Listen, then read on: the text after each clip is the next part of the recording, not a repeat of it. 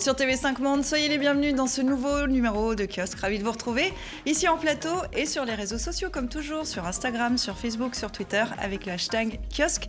Voici tout de suite le sommaire. L'intervention militaire française au Tchad est-elle légale? Paris a volé au secours du président Idriss Déby en bombardant des rebelles au début du mois. Est-ce de l'ingérence? La France risque-t-elle encore d'apparaître comme le soutien d'un régime du régime de Djamena? L'Algérie est-elle condamnée à une éternelle ère Bouteflika au pouvoir depuis 1999 Abdelaziz Bouteflika se présente à un cinquième mandat. Quel sens donner à cette candidature? Très diminuée depuis son AVC en 2013, qui dirige le pays et qui détient le vrai pouvoir? La haine contre les juifs se banalise-t-elle? La justice française a été saisie après une série d'actes antisémites, des actes en hausse de 74% l'an dernier. La montée de l'antisémitisme est quasi générale en Europe depuis 10 ans. Comment l'expliquer? La Ligue du LOL ne fait plus rire personne. À partir de 2009, une trentaine d'influenceurs ont mené des campagnes de cyberharcèlement. Comment réguler les réseaux sociaux? Et pourquoi tant d'intérêt pour une affaire qui touche le microcosme parisien? Voilà pour le sommaire. On en parle tout de suite avec nos kiosqueurs. Elisabeth Roudinesco, historienne de la psychanalyse, en plus de vos activités d'enseignante, vous collaborez avec le quotidien français Le Monde. Vous intervenez régulièrement dans l'émission L'Esprit public sur France Culture. Vous êtes l'auteur de Retour sur la question juive aux éditions Albin Michel, paru en 2009. Jean-Philippe Moinet, fondateur et directeur de la revue Civique. Vous êtes euh, également chroniqueur, notamment pour le HuffPost et le nouveau magazine littéraire. Ancien grand reporter au quotidien français Le Figaro, puis éditorialiste à LCP, la chaîne parlementaire. Akram Belkaïd, essayiste, journaliste au mensuel français Le Monde Diplomatique, collaborateur aussi au quotidien d'Oran, vous tenez votre chronique du Blédard et au site d'information Orient 21, consacré au monde arabe, au monde musulman et au proche orient Et enfin, Jean Stern, journaliste indépendant, jeune retraité de La Chronique, le mensuel d'Amnesty International, dont vous étiez le rédacteur en chef après une longue carrière dans la presse française. Merci à vous quatre d'être déjà ici euh, en plateau pour euh, faire un tour de l'actualité, nous livrer votre analyse. Au début du mois, dans le nord-est du Tchad, la France bombardait une colonne armée de rebelles et non de djihadistes venus de la Libye voisine. Les avions de chasse auraient conduit une vingtaine de frappes. Alors, ingérence ou pas, l'intervention était bien légale, si l'on en croit le ministre des Affaires étrangères, Jean-Yves Le Drian. Il y a eu euh, une attaque d'un groupe rebelle venu du sud libyen qui est déstabilisé pour prendre le pouvoir par les armes à Djamena. Et le président Déby nous a demandé par écrit une intervention pour éviter euh, ce coup d'État venu du sud libyen et pour protéger son propre pays. Ceci est tout à fait conforme au droit international. En application du droit international, un président légitime, démocratiquement élu, peut solliciter, en cas de besoin, l'appui d'un pays ami. Les autorités françaises peuvent euh, évoquer euh, toutes les raisons, et en particulier les raisons politiques, pour pouvoir justifier euh, le bombardement qui ont eu lieu ici mais euh, il n'y a pas de fondement juridique. On peut dire qu'en 28 ans de pouvoir, euh, la France intervient tous les 2-3 ans pour sauver, pour sauver le président Déby. La France, euh, au secours du président Déby, une fois encore, Akram C'est une tradition. on pourrait remonter à l'époque Giscard aussi. la France intervient régulièrement dans les affaires du Tchad. Alors effectivement, c'est à la demande officielle des autorités reconnu sur le plan international. Mais la question n'est pas là. Si, on s'en tient au formalisme légal, je pense qu'effectivement, euh, tous les arguments plaident pour euh, assurer la, légalité de cette intervention. C'est plus le, sens politique et le rôle de la France euh, sur le continent. Mhm. Encore une fois, la France se comporte comme le gendarme du continent dans les affaires intérieures d'un pays, puisque c'est une affaire intérieure, puisque c'est une rébellion qui, je le rappelle, a l'air d'être menée par les propres neveux du président actuel. Donc c'est une affaire interne. Euh, Emmanuel Macron, en arrivant au pouvoir, avait dit, euh, en gros, moi je me mêlerai plus euh, militairement des affaires de la politique intérieure d'un pays, notamment en Afrique. Et là, c'est ce qui est en train de se passer de nouveau? Oui, c'est-à-dire qu'on a le sentiment effectivement que la France revient à cette espèce de concept qui est particulièrement adapté de, la grande famille euh, de la France-Afrique, puisqu'il s'agirait effectivement, ces chefs rebelles, de, des propres neveux de l'actuel président tchadien.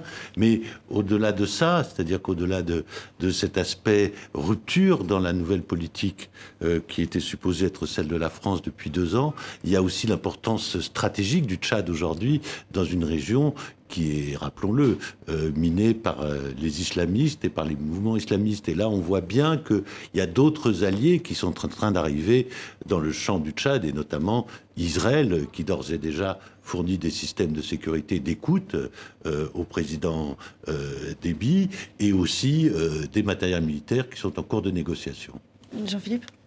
Oui, je pense qu'il y a effectivement plus une tradition qu'une rupture, en l'occurrence, euh, de relations euh, bilatérales France-Tchad, qui ne date pas d'hier, mais d'avant-hier, et euh, surtout d'un contexte général qu'il faut quand même rappeler, parce que les soldats français qui sont là-bas, rappelons-le quand même, ils sont 4000 dans la zone euh, qui fait euh, neuf fois la France, c'est le G5 Sahel, dont le Tchad, qui est le cœur du dispositif, puisque c'est là qu'il y a le commandement euh, Barkhane, l'opération Barkhane, mais Barkhane n'est pas tombé du ciel.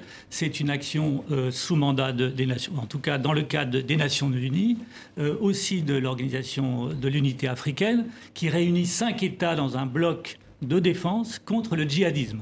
Et donc, ils ne sont pas là, les soldats, pour faire la circulation sur les ronds-points ni arbitrer des, oppositions euh, politiques qui ont lieu dans ces pays comme dans d'autres. Il, y a eu le cas euh, d'ailleurs au Mali, et ça n'a pas empêché euh, la France d'intervenir à l'appel du pouvoir en place, qui n'est pas non plus au Mali une démocratie accomplie. Donc le Tchad n'est pas une démocratie accomplie, on le sait, mais il y a un contexte général international avec d'autres pays européens donc multinationale euh, de lutte contre le djihadisme. Donc son contexte général doit être rappelé. C'est pas un hasard si euh, Jean-Yves Le Drian, certes ministre des Affaires étrangères, mais ancien ministre de la Défense, qui a mis en place l'opération euh, Barkhane en lien avec de multiples États, a répondu à cette question de l'agression rebelle. Mm-hmm. deuxième point, le Sud libyen. Parlons-en. J'ai eu l'occasion d'y être d'ailleurs en 2016, je, de souvenir, ou 2017, l'été 2017 au Tchad et au nord du Tchad. Et qu'est-ce qu'on voit? Effectivement dans les poste avancé de l'armée française à Fort. Euh, euh à Faya-Largeau, l'ex-Faya-Largeau, euh, quelques encablures de la frontière sud-libyenne, c'est qu'il y a un état de non-droit. Mhm. Euh, Mais donc, à vous entendre, parce qu'il y a un état de non-droit, parce qu'il y a un problème djihadiste, on peut se permettre d'intervenir dans les affaires en tout cas, il y a, il y a de politique intérieure d'un pays, à vous entendre, c'est ça Il y a un impératif de stabilité et de protection de la frontière. Mm. Quand il y a 50 véhicules armés qui traversent la frontière pour un coup d'État armé, appelons aussi euh, un chat un chat, ce n'était pas des banderoles mhm. d'opposants pacifiques. Euh, il y a euh, effectivement un accord bilatéral qui fait que la France intervient pour protéger cette frontière-là. Oui, je ne vais pas entrer dans les détails que, vous connaissez mieux que moi, mais toutes, toutes ces interventions, c'est quand même toujours le choix entre la peste et le choléra.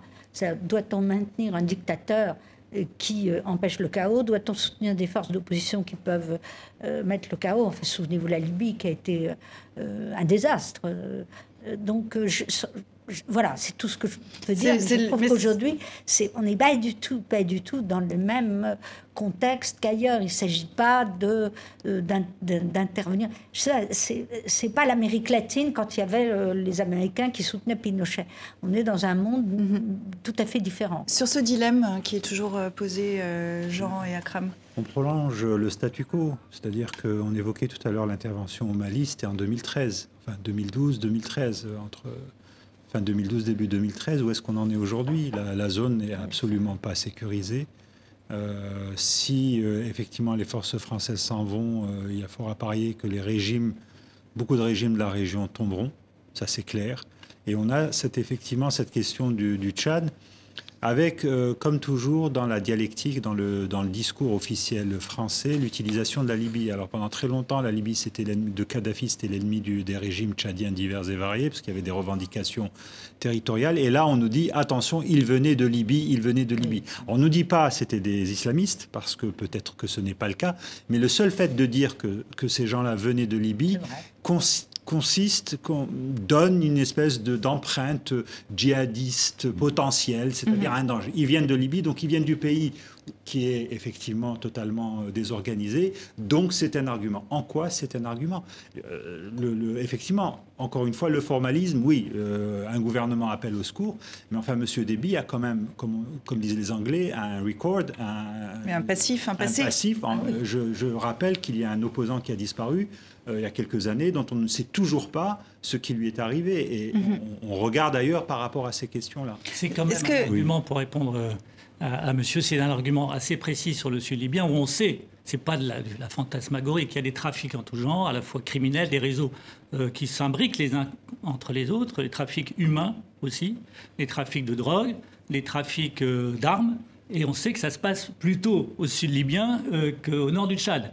Euh, plutôt au sud libyen, au sud algérien qu'au nord du Mali, grâce à l'opération Barkhane et aussi à ces cinq États qui se solidarisent entre eux, à tort ou à raison concernant les régimes la question du régime me semble être secondaire par rapport mm. aux impératifs géostratégiques euh, de cette pour, euh, pour conclure euh, sur ce, thème, Jean, ça pose aussi la question de la pérennité aussi du, régime d'Idriss Déby. Ben oui, il semble quand même que la situation pour le régime soit quand même plus compliquée sur le plan strictement local, c'est-à-dire sur le plan maintenant d'une espèce d'exaspération de la population qui monte, parce que l'insécurité au Tchad, elle grandit principalement dans la région du lac Tchad, où vous avez Boko Haram qui multiplie les incursions, et c'est pas là qu'on a été bombardé avec nos Mirage 2000. Hein, donc il faut quand même bien mettre les choses dans le bon sens. Là, c'est vrai que le Sud libyen est le centre de tous les trafics, trafics que l'Occident contrôle en partie, puisqu'il les connaît, il connaît les itinéraires. Ils n'ont pas eu beaucoup de mal d'ailleurs à bombarder cette colonne.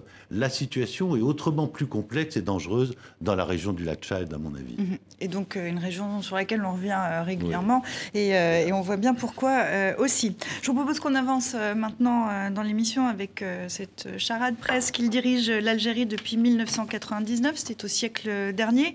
Ses apparitions publiques sont rarissimes. Son dernier discours date de 2012, arrimé à une chaise roulante il est l'ombre de lui-même depuis son accident vasculaire cérébral en 2013 et pourtant, pourtant, il ne part pas. Abdelaziz Bouteflika est candidat à un cinquième mandat à la tête de l'Algérie. Samedi, à la veille de l'annonce officielle, son parti lançait la machine, évidemment sans lui.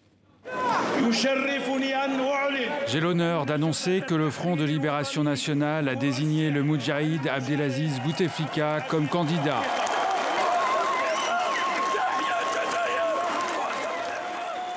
Cette candidature n'est pas à proprement parler une surprise, Akram Absolument pas.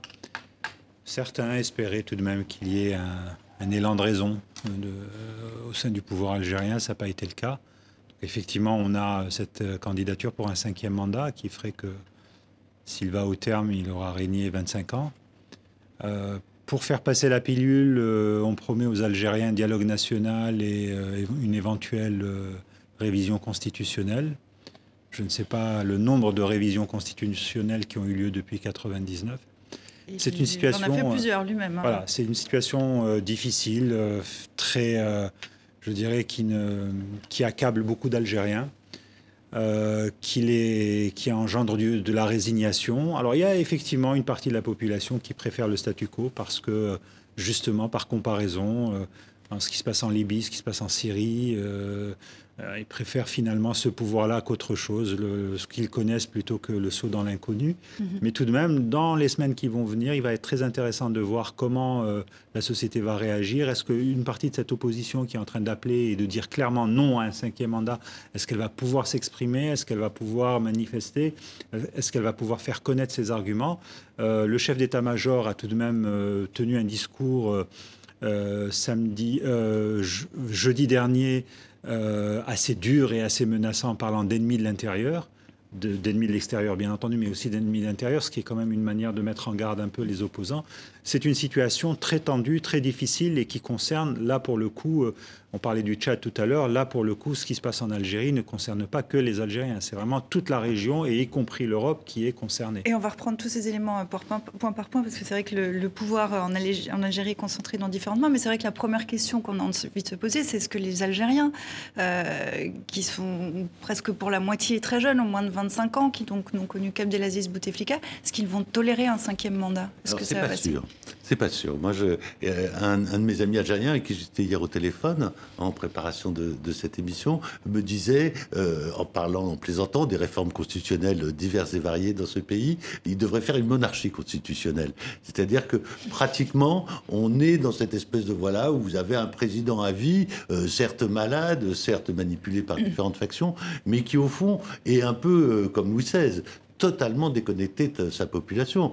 Il faut se souvenir qu'en Algérie, il y a eu des émeutes de la faim en 2011. Euh, les gens n'avaient plus rien à manger. On manifestait à Alger, à Oran et dans la plupart des grandes villes. Et que le pouvoir a lâché du lest à l'époque en subventionnant le sucre, la farine, euh, les pommes de terre, etc. Enfin, les, les mhm. produits de, de, première nécessité. Et que ça a eu un aspect pratiquement anesthésie sur la société algérienne, cette affaire de 2011. Et que depuis, les gens se disent effectivement, euh, certes, on n'est pas très bien lotis certes on s'ennuie beaucoup, certes le pays mobile, mais au moins on a une espèce de paix civile qui règne dans ce pays, paix civile mhm. basée sur l'ennui et en partie le désespoir de la... Et sur le souvenir de la décennie noire dans les années 90. Euh, euh, un mandat, un nouveau mandat, pourquoi faire?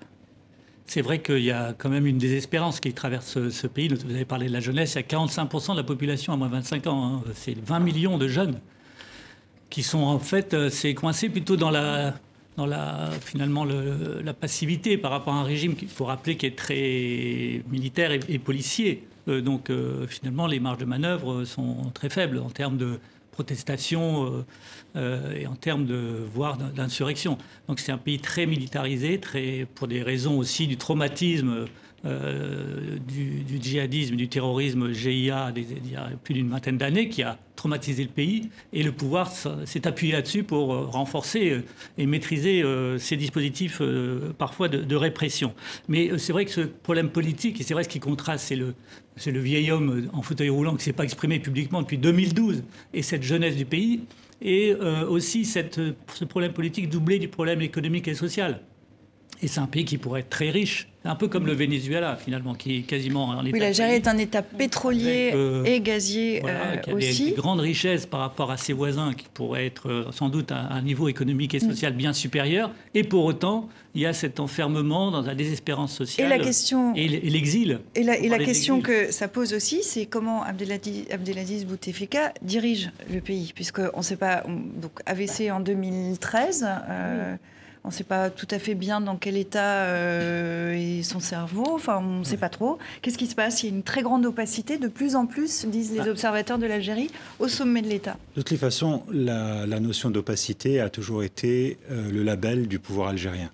Mais plus encore aujourd'hui? Plus encore aujourd'hui, bien entendu, parce que le pouvoir effectif, on ne voit pas le président euh, dans un pays où les présidents précédents et même Abdelaziz Bouteflika, à un moment donné, occupait le devant de la scène, était omniprésent par leurs discours, par leurs interventions, par leurs voyages à l'étranger. Là, on a des supputations et, en toute honnêteté, on ne sait pas. Très peu de gens savent. On sait qu'il y a des clans, on sait qu'il y a un clan présidentiel constitué par son frère qui est euh, très bien avec le chef d'état-major. Donc ça, ça fait un clan, une alliance. Vous avez d'autres clans autour d'anciens premiers ministres, autour de d'ex-généraux à la retraite. Tous ces gens-là appartiennent à la même famille.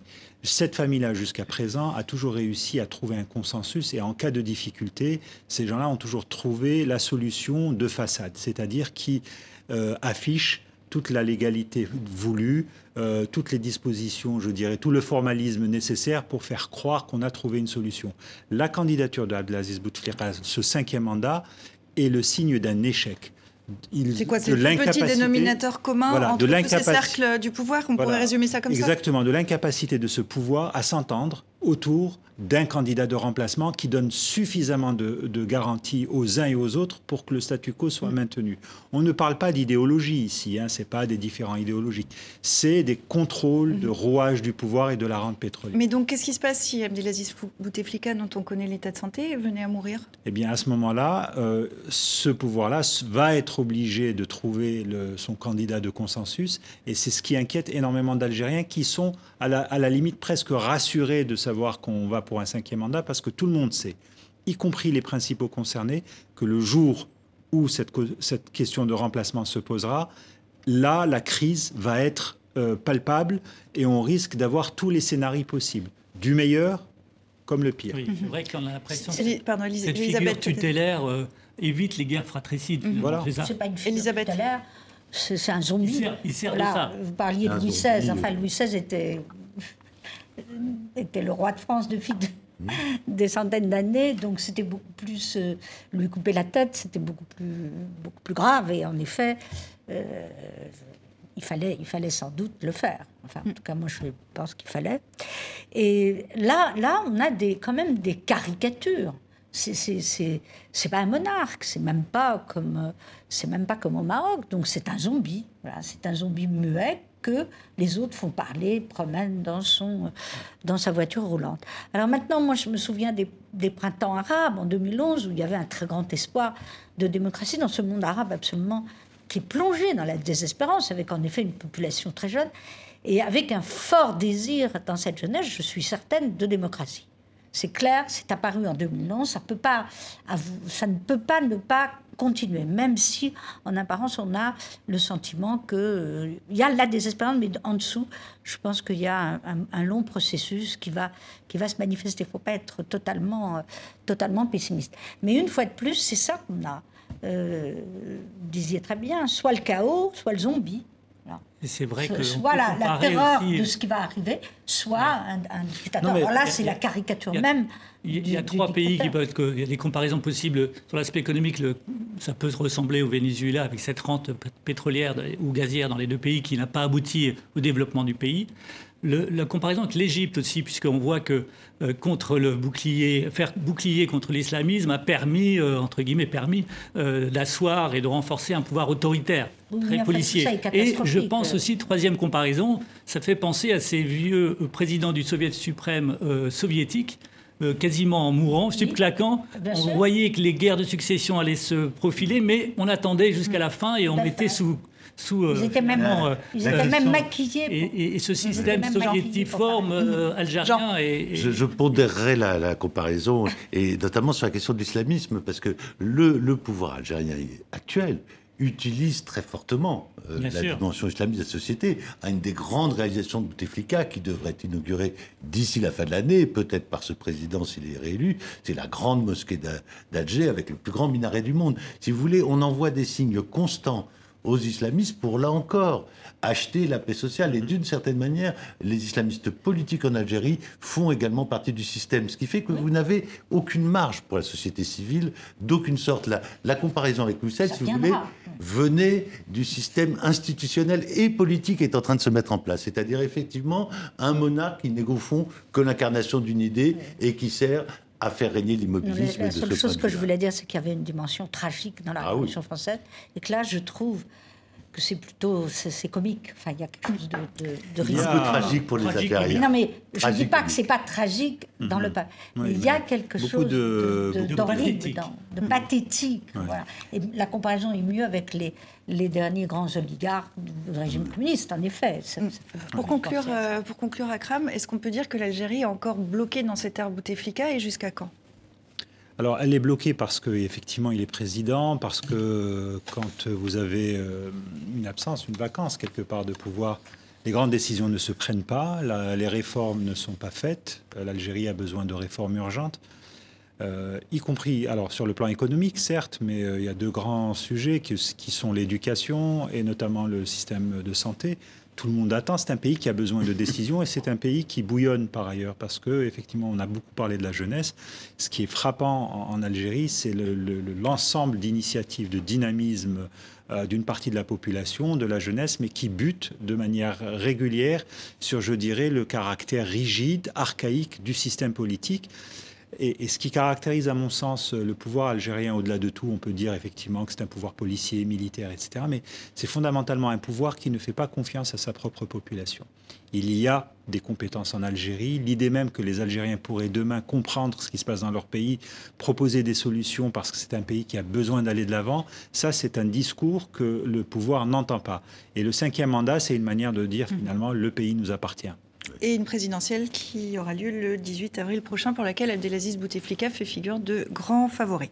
Si vous nous rejoignez maintenant, soyez les bienvenus dans Kiosque. On continue à passer en revue l'actualité de la semaine avec l'historienne de la psychanalyse, Elisabeth Rodinesco, Jean-Philippe Moinet de la revue Civique, Akram Belkaïd du Monde diplomatique et le journaliste indépendant Jean Stern. Ce fut un week-end choquant à Paris avec une flambée d'actes antisémites. Plusieurs inscriptions anti-juives ont été découvertes. Un arbre en mémoire d'un jeune homme victime il y a 13 ans du gang des barbares a aussi été, lui, vandalisé dans l'Essonne. Et c'est précisément dans le cadre de la cérémonie de remise du prix Ilan Halimi contre le racisme et l'antisémitisme que le Premier ministre s'en est ému. Aujourd'hui, je m'exprime avec un, un cœur qui est forcément assez lourd et une forme de rage au ventre. Je ne me départis pas de mon optimisme et de ma foi dans euh, l'humanité, mais euh, le boxeur que je suis sait dire quand il a pris un coup et quand il a pris un coup qui marque. Et mesdames et messieurs, nous prenons des coups. Nous prenons des coups quand euh, on vomit sur la mémoire d'Ilan Halimi. Nous prenons des coups quand sont tracées des croix gammées sur le visage de Simone Veil. Nous prenons des coups quand des agressions se multiplient contre les personnes et contre les biens, à raison euh, de ce qu'ils sont. Nous prenons des coups quand, euh, reprenant l'idéologie et la phraséologie nazie, on trace à la peinture jaune sur des vitrines la mention Youn. Elisabeth, un sale climat euh, s'est emparé de la France? Pardon? Un sale climat s'est emparé de la France? Non, je pense que l'antisémitisme, il existe depuis toujours, qu'il s'en ira jamais. Euh, alors, il y a des moments plus ou moins de, crise, mais il est là depuis, depuis très longtemps. Et je suis très frappée que c'est toujours le même discours. Il vient de Drummond, hein, trois points, trois points. Les juifs, c'est l'argent, les juifs, c'est le sexe. Euh, les juifs, c'est le pouvoir. Donc c'est toujours la même chose. Ils, détiennent le pouvoir, ils sont les rois du sexe euh, et, ils, ils, ont l'argent. Et ça, ça, c'est le discours est toujours, toujours, toujours le même mais il est utilisé à certains moments par, par, euh, l'extrême droite, à d'autres moments par les islamistes, à d'autres moments par n'importe qui, mais ça ressurgit toujours. Et ça ressurgit évidemment encore plus euh, quand il y a des problèmes euh, sociaux. Toujours c'est là. Mais comment ça s'explique, cette haine des Juifs qui revient systématiquement Ça, l'antisémitisme, pour l'expliquer, c'est 11 volumes de, je veux dire, il y a des travaux. Euh, alors, l'antisémitisme existe depuis toujours, depuis que le peuple de la Bible existe. Et on a cherché toutes les solutions possibles toutes les solutions possibles. Mm-hmm. Euh, et donc, euh, là, voilà. Maintenant, encore un point. Moi, j'ai pas mal étudié justement dans ce livre. Ce qui m'intéresse, c'est aussi l'antisémitisme inconscient, c'est-à-dire des gens qui se rendent pas compte qu'ils tiennent des discours antisémites et qui les tiennent. Et ça tient beaucoup au fait que l'antisémitisme euh, dans le discours est interdit par la loi, ce qui est une très bonne chose. Donc ça passe ailleurs. Alors ça mm. passe dans le geste, les croix gammées, ça passe aussi par des phrases, par des moments où on reconnaît tout de suite un antisémite en ce moment, il y a une recrudescence quand même. On est dans un pic plutôt euh, haut. On, est dans un pic et on constate que ce pic n'est pas propre à la France. Je crois que c'est quand même très important de voir qu'on a eu les statistiques européennes cette semaine précisément et que les trois pays où les actes antisémites ont le plus augmenté sont l'Allemagne, la France et la Grande-Bretagne, dans cet ordre-là. Et donc trois pays, l'Allemagne, la Grande-Bretagne et la France, qui sont à la pointe de l'Europe, qui sont des puissances européennes et dans lesquelles le ressenti anti-juif est le plus fort aujourd'hui par des actes concrets, puisque en Grande-Bretagne et en, et en Allemagne notamment, on recense tous les actes concrets. Bien sûr. Maintenant, ce qu'on peut dire, c'est que cette remontée-là, elle est alimentée par des hommes politiques très directement, et des hommes politiques puissant aujourd'hui. Hein. Euh, il suffit de citer les campagnes contre Georges Soros, qui incarne cette figure du juif et de l'argent. Il suffit de citer d'autres campagnes infamantes qui sont menées aujourd'hui contre certaines personnalités d'origine juive sur le web pour constater qu'aujourd'hui, on fait ressortir les vieux clichés, les clichés les plus rances, et que c'est consternant de voir qu'aujourd'hui, le Premier ministre hongrois, le Premier ministre polonais, certains dirigeants italiens, certains hommes politiques de Grande-Bretagne tiennent des propos qui sont des propos qui font recours à tous ces vieux clichés mhm. antisémites qui sont effectivement remontent à la nuit des temps. Elisabeth, je vais vous répondre et Jean-Philippe. Absolument d'accord avec cette, cette, analyse. Je dirais quand même qu'en France, ce qui a beaucoup contribué, c'est l'apologie la, euh, à laquelle on a droit depuis un certain temps quand même, l'apologie de Pétain, la relativisation de la résistance, euh, les idéologues qui se déchaînent en disant Pétain c'était pas si mal que ça. On va reparler d'Éric Zemmour dont le livre fait l'apologie de Pétain et, toujours avec ce côté. Mais quand je parle de Pétain, ça ne veut pas dire que je parle des Juifs. Bah si, Bah oui. À partir du moment où on relativise complètement des régimes euh, de ce genre, j'ajoute aussi la fascination pour la réédition euh, de, euh, des, des auteurs d'antisémites de plume. On a joui avec Robatet, on a débattu sur les, sur les, les pamphlets de Céline, etc. Mais il y a une jouissance de l'antisémitisme qui existe absolument partout, chez ces idéologues. Mais comment on explique qu'il y a un pic en ce moment? Est-ce qu'on arrive à identifier les raisons pour lesquelles il y a une résurgence de l'antisémitisme? Alors mal- malheureusement, euh, d'ailleurs, je me vient en mémoire euh, un mot de- d'Elie Wiesel qui, qui dit on parle souvent des maladies mentales, mais Ouais, avec l'antisémitisme, oui. et rajouter euh, avec l'antisémitisme, c'est une maladie morale. Et j'aimais bien cette expression parce que quand les barrières morales tombent, une à une, progressivement, une petite, une moyenne, une grande euh, barrière tombe, finalement les radicalités au pluriel s'engouffrent.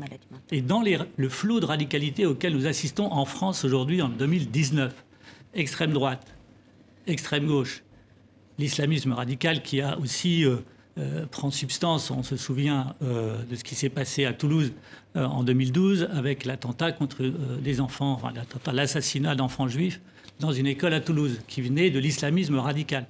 Et quand on voit une crise sociale, une protestation sociale, sous couvert de protestation sociale, de déverser des violences, et l'alerte est aujourd'hui forte en France, et j'écoute aussi ce qu'a dit à juste titre euh, Raïm Corsia, le grand rabbin euh, de France, qui disait euh, très récemment, quand toutes les violences s'engouffrent, il y a dedans l'antisémitisme s'engouffre. Toujours. Et donc, la radicalité ne sont pas une radicalité unique à une unique source idéologique sur ce fantasme du complot euh, des juifs comploteurs euh, mondialement, euh, pouvoir de l'argent pour pouvoir tout court, qui seraient les maîtres du monde, ce qui est complètement évidemment ridicule, mais qui malheureusement est une thèse haineuse qui tue. Et donc aujourd'hui, on voit que en France, il y a des radicalités, y compris euh, dans la rue. Le phénomène des Gilets jaunes, euh, par des porosités et par des connivences des radicalités en son sein, euh, fabrique aussi une sorte de- d'entraînement vers des choses qu'on croyait complètement euh, exclues du domaine de démocratique, que sont les thèses antisémites et complotistes par les réseaux sociaux. Des L'antisémitisme est un complotisme. Akram. Oui, Alors, c'est une affaire très grave. Euh, Les chiffres sont, sont interpellent et, et Donc inquiètent. 75 74% Alors, de hausse des actes antisémites en France l'an euh, dernier. Pour reprendre euh, les idées développées dans, dans un blog sur Mediapart par euh, mon collègue Dominique Vidal, il faut savoir aussi regarder les chiffres. Nous, sommes, nous étions en France, et tout le monde s'en félicitait ces dernières années, dans une phase de décrue de ces, de ces, de ces, de ces violences quand on re- compare avec les chiffres de 2017 et 2016. Aujourd'hui, nous sommes revenus euh, euh, au niveau de 2009, à peu près. hein.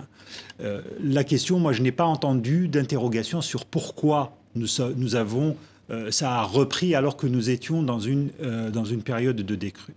Alors effectivement, euh, il y a plusieurs euh, convergences. Il y a le fait que, comme vous l'avez dit, ça n'a jamais disparu.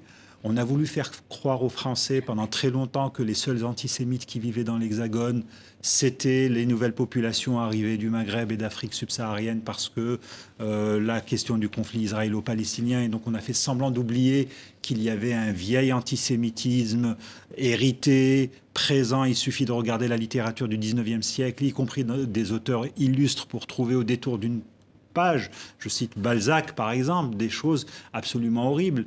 Mais on a, a trouvé des boucs émissaires. Aujourd'hui, c'est des réalités qui nous reviennent à la figure au- à la faveur de euh, situations tendues, d'une société qui va mal, d'un climat politique exécrable et effectivement de gens qui ont fait l'apologie de régimes dont on nous a, expliqué que finalement c'était pas pire que- qu'autre chose et qu'ils avaient sauvé la France, etc. Donc ça c'est très difficile.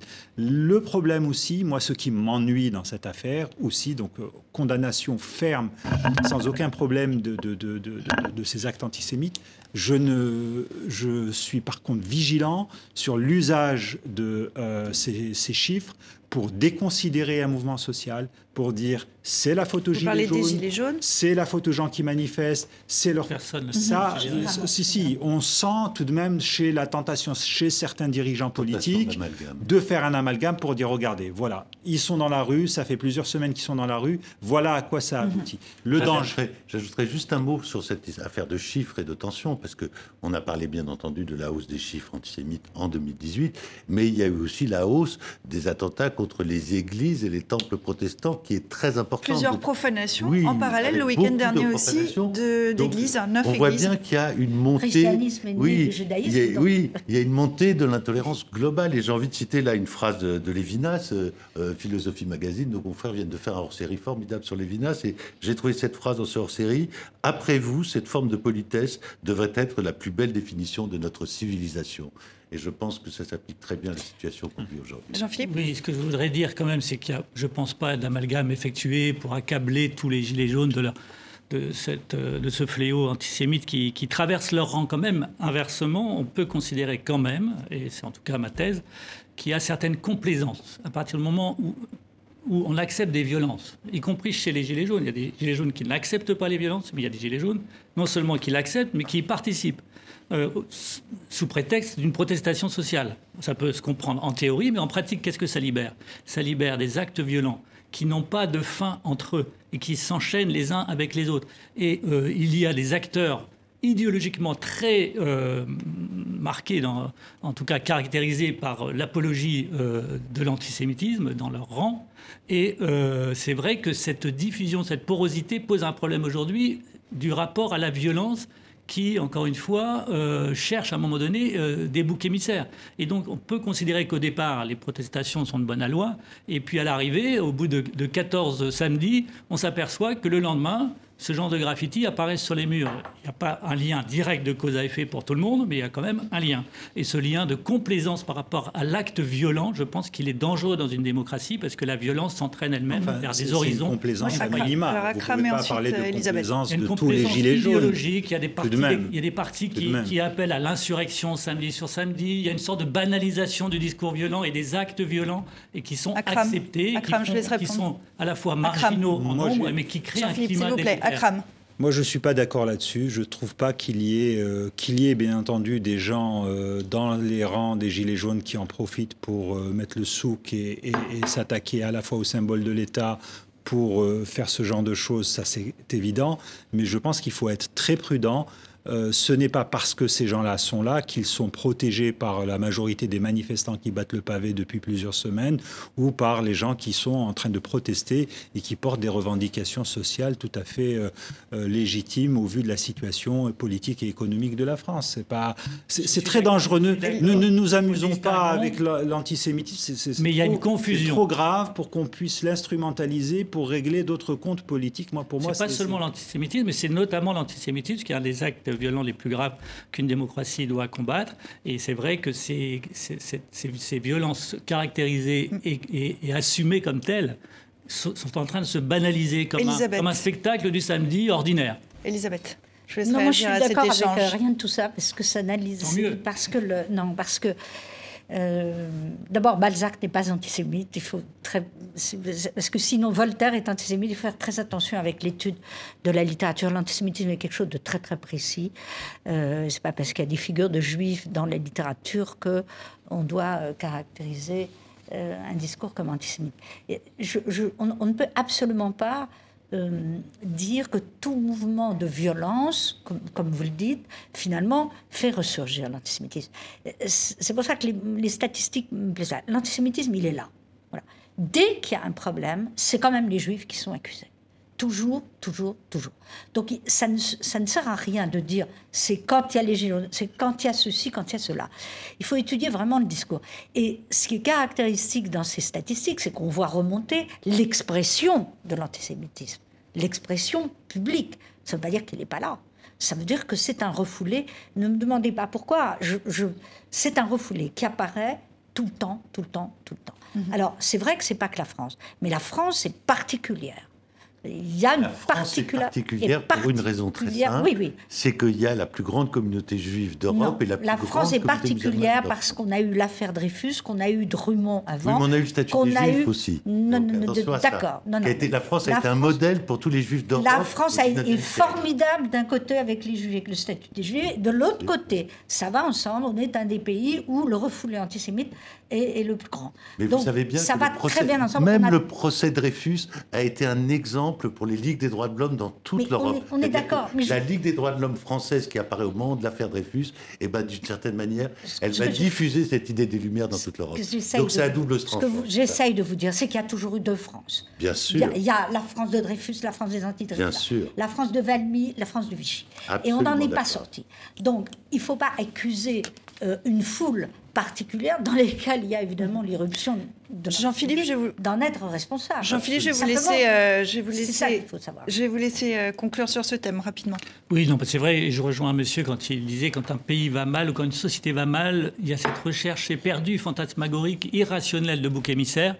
Et euh, c'est un symptôme aussi euh, pour la France, euh, Mhm. cette résurgence qui existe quand même dans les propos, cette banalisation du mal, euh, dirait euh, Anna Arendt. Mais c'est vrai que euh, face à ça, il y a, il y a des fronts euh, de- d'intransigeance à, Mhm. à affirmer, celui de l'école, celui du droit, de la justice, euh, celui des politiques. Et c'est vrai que je rejoins aussi euh, ces idéologies d'ultranationalisme qui se répandent dans toute l'Europe et qui ont pour Ça, résultat aussi, Non, pas seulement, mais aussi cette résurgence de l'antisémitisme qu'il s'agit de combattre et de combattre. La Hongrie a un long passé antisémite. Oui, comment. Toute l'Europe centrale. Toute l'Europe centrale, bien entendu. Et on voit bien que la problématique concerne pas seulement la France, euh, l'Europe aussi, et pas seulement. Euh, je vous propose qu'on avance encore un petit peu avec euh, cette affaire qui éclabousse le petit monde parisien de la presse et de la publicité. Pendant plusieurs années, une trentaine d'influenceurs ont utilisé leurs outils de travail, le verbe, la technologie, pour mener des entreprises de démolition, démolition sur les réseaux sociaux à l'encontre de collègues, souvent des femmes. Leur petit nom, la Ligue du LOL, elle ne fait décidément plus rire personne. C'est une histoire qui commence à l'abri d'un écran d'ordinateur. Des petites blagues entre amis qui virent au cyberharcèlement sur les réseaux sociaux. À l'origine, un groupe restreint né il y a 10 ans sur Facebook, la Ligue du LOL. Son passe-temps, prendre pour cible des personnes sur Twitter. Quelques hommes, mais beaucoup de femmes, identifiées comme féministes, de jeunes blogueuses ou journalistes, comme Capucine Pio. La Ligue du LOL m'a repéré et a commencé son travail de sape, petit à petit. Montage photo, vidéo visant à se moquer de moi. Insultes, menaces, humiliations publiques pendant des années pour certaines. Ils savaient qu'on pleurait, ils savaient qu'on était touchés, ils savaient qu'on avait peur. Porcel, youtubeuse, dénonce une culture de l'entre-soi machiste dont elle a fait les frais. Il y avait d'autres choses tout à fait dégradantes, comme euh, ma- un photomontage de, mon visage sur le corps d'une actrice pornographique dans une position très équivoque. On, sentait la malveillance derrière. On sentait vraiment la volonté de nuire. Et c'était pas tant la, le contenu que la répétition euh, sur le long terme, régulièrement et par euh, une meute. Derrière la Ligue du LOL, des hommes, journalistes, publicitaires, communicants, certains travaillent dans des rédactions comme Télérama ou Libération. Ils disent n'avoir pas mesuré leurs actions. Je présente mes excuses aussi sincères que tardives. En créant ce groupe, j'ai créé un monstre qui m'a totalement échappé. Cette libération de la parole m'a surtout fait prendre conscience que je comptais parmi les bourreaux. Ces révélations, les employeurs de six membres de la Ligue ont pris des mesures de sanctions, comme Libération qui a mis à pied deux journalistes. Ma lecture des tweets et des, et des témoignages, surtout des victimes de ce cyberharcèlement qui m'ont révolté. Je trouvais ça absolument honteux. J'ignorais toute l'existence de cette euh, Ligue du LOL. Ligue du LOL. Et donc il a fallu réagir et vite. Les faits décrits par les victimes sont aujourd'hui prescrits, mais le cyberharcèlement peut donner lieu à trois ans d'emprisonnement et 45 000 euros d'amende. Première question, Jean, pourquoi tellement d'intérêt pour une affaire qui touche finalement un microcosme, le microcosme parisien? Non, elle, va au-delà du microcosme parisien, d'abord par le nombre des victimes de cette affaire. Si vous voulez, vous avez 30 gars qui, pendant trois ans, ont harcelé des dizaines et des dizaines et des dizaines de personnes. 30 petits messieurs, 30 harceleurs, 30 types très arrogants. Il se trouve que pour des raisons professionnelles, j'en ai croisé un certain nombre qui me regardaient de haut. Moi, le vieux journaliste qui n'avait pas encore de compte Twitter, qui n'était pas expert en, en hashtag et autres plaisanteries du même genre. Donc, si vous voulez, il y avait cette dimension d'arrogance, cette dimension de meute, cette dimension de on va prendre le pouvoir. Et je crois que ça, c'est un truc très très fort parce qu'on voit quelles sont les victimes hein. euh, euh, des femmes, des filles. Euh, donc le machisme euh, classique des rédactions parisiennes. Deuxièmement, des homosexuels aussi qui ont été ciblés, des artistes, des chanteurs, des musiciens, euh, d'autres journalistes. Guy Birenbaum, journaliste français bien connu, racontait hier dans l'Express qu'il avait été harcelé par cette bande avec des arguments antisémites. Guy Birenbaum est juif. Donc on retrouve tout ça, cet antisémitisme, cette transphobie, cette homophobie, ce mépris des femmes et ce mépris des femmes dans le travail qui est vraiment catastrophique. Et c'est pour ça que je crois que certains disent c'est l'affaire Weinstein à- la française. Je suis assez d'accord parce que ça se passe finalement comme l'affaire Weinstein dans un autre système, au cœur du système français, au cœur du système du pouvoir français, notamment médiatique, bien entendu. Pardon, mais moi j'y ai eu droit. Je ne sais pas si c'est LOL ou autre chose, je m'en fiche complètement. Mais vous ouvrez euh, depuis des années tout euh, Internet. Moi j'ai eu droit à la youpine freudienne. La youpine. La youpine freudienne, euh, la prêtresse youpine freudienne, c'est- considérable, euh, qui, euh, qui promeut euh, l'apologie d'un incestueux pourri qui a couché avec sa belle-sœur. C'est le sexe, les juifs, le, le, le machisme.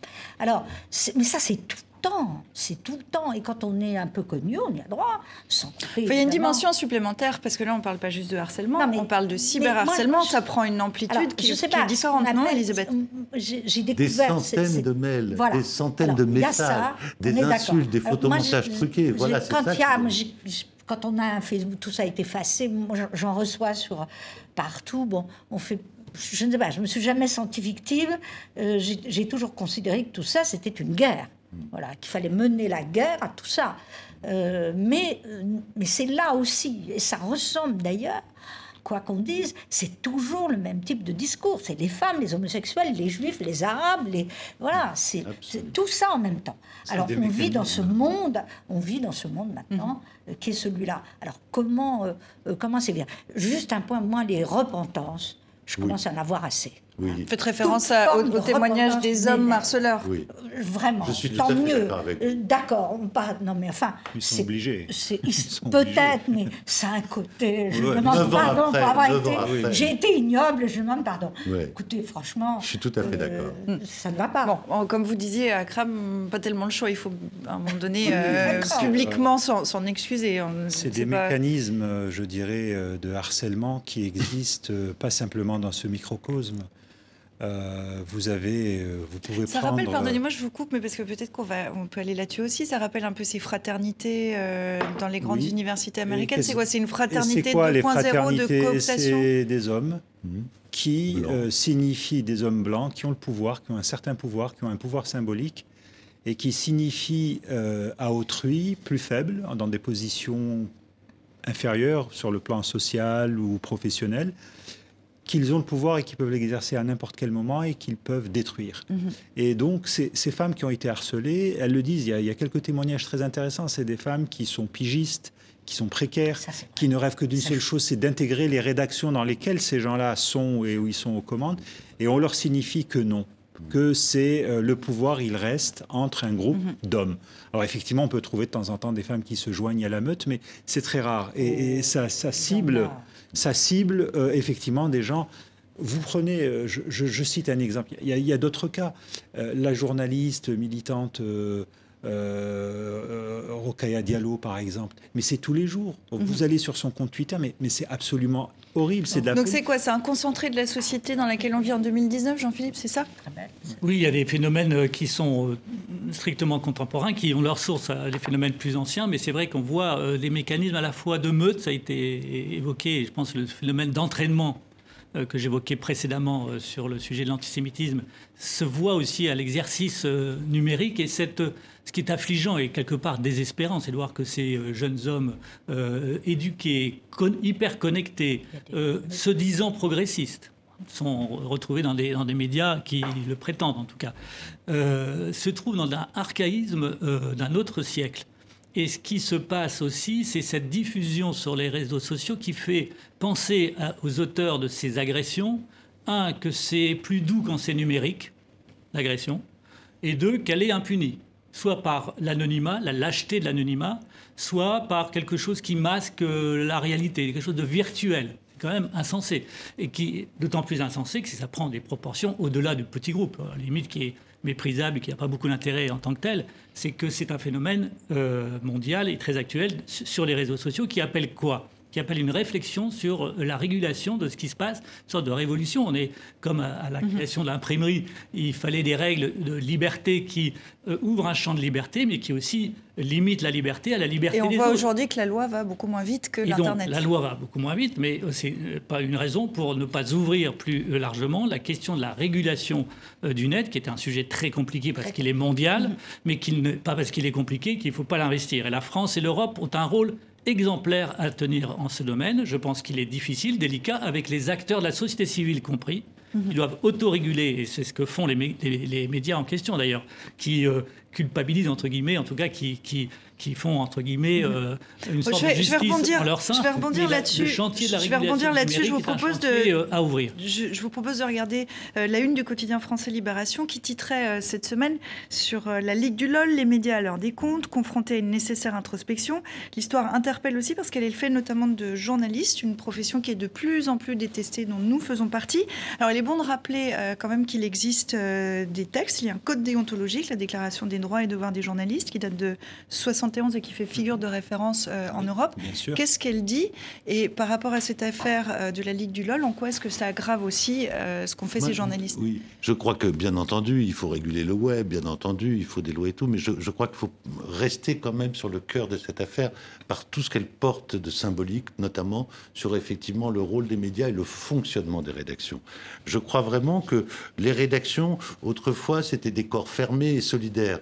J'ai appartenu à des rédactions dans lesquelles on a eu des affaires d'harcèlement qui se sont réglées, si j'ose dire, en famille. C'est mieux. voilà, la personne était mise dehors euh, euh, discrètement, on n'en faisait pas forcément état publiquement, mais on réglait les choses. Aujourd'hui, on voit que les directions des entreprises de presse, en partie parce qu'elles sont affaiblies aussi, laissent faire.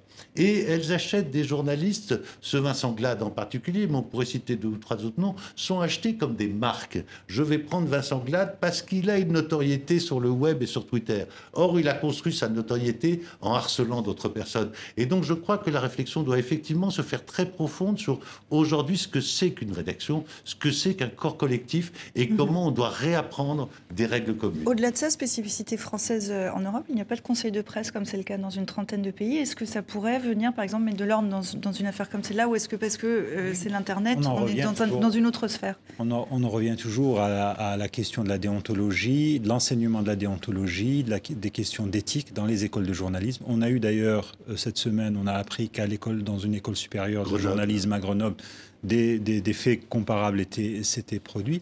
La question, c'est que vous parliez du texte de 71. Dans les, bons, les bonnes pratiques du journalisme, il y a la question de l'interdiction. En tout cas, un bon journaliste doit s'interdire le dénigrement et la disqualification du travail d'autrui. Or, avec Internet, c'est absolument le contraire qui peut arriver.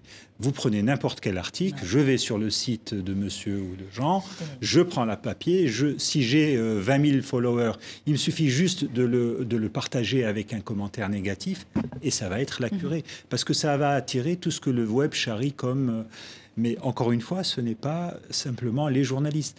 Euh, on parlait de, vous parliez, monsieur, de, de, de, de comportement archaïque. Non, allons demander à une jeune femme qui travaille dans une salle de marché d'une grande banque euh, à la bourse, elle vous expliquera ce que c'est que le harcèlement au quotidien sous une autre forme. en tout cas, puisqu'on était dans kiosque et qu'il y avait autour de la table plusieurs journalistes, c'était bien de rappeler euh, quand même ce code de déontologie. Euh, je vous propose qu'on passe à la semaine de Dilemme. Comme toujours, on va découvrir de quoi est fait de son actualité.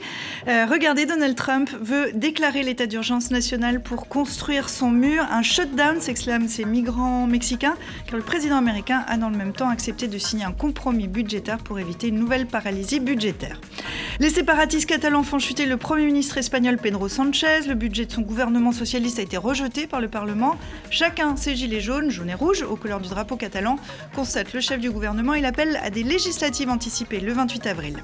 Une présidentielle au Venezuela s'interroge dilemme et deux hommes de se demander tu vas voter Trump ou Poutine en référence à l'internationalisation de la crise au Venezuela. 40e anniversaire de la révolution iranienne euh, ce lundi, j'ai fait un vœu mais je n'ai pas le droit de le dire, déclare mystérieux le guide suprême l'ayatollah Khamenei en soufflant une bougie à la fumée, vous le voyez en forme de champignon atomique. Et enfin, on en parlait tout à l'heure, l'inamovible le président algérien est candidat à un cinquième mandat. Ce général réfléchit. Pour la fiche de campagne, on hésite encore, dit-il, face à un Bouteflika fantôme et à un Bouteflika momie. Merci Dilem, merci à vous quatre euh, d'être venus, euh, d'être venus discuter euh, de cette actualité cette semaine. Merci à vous qui nous regardez. Je vous dis à la semaine prochaine.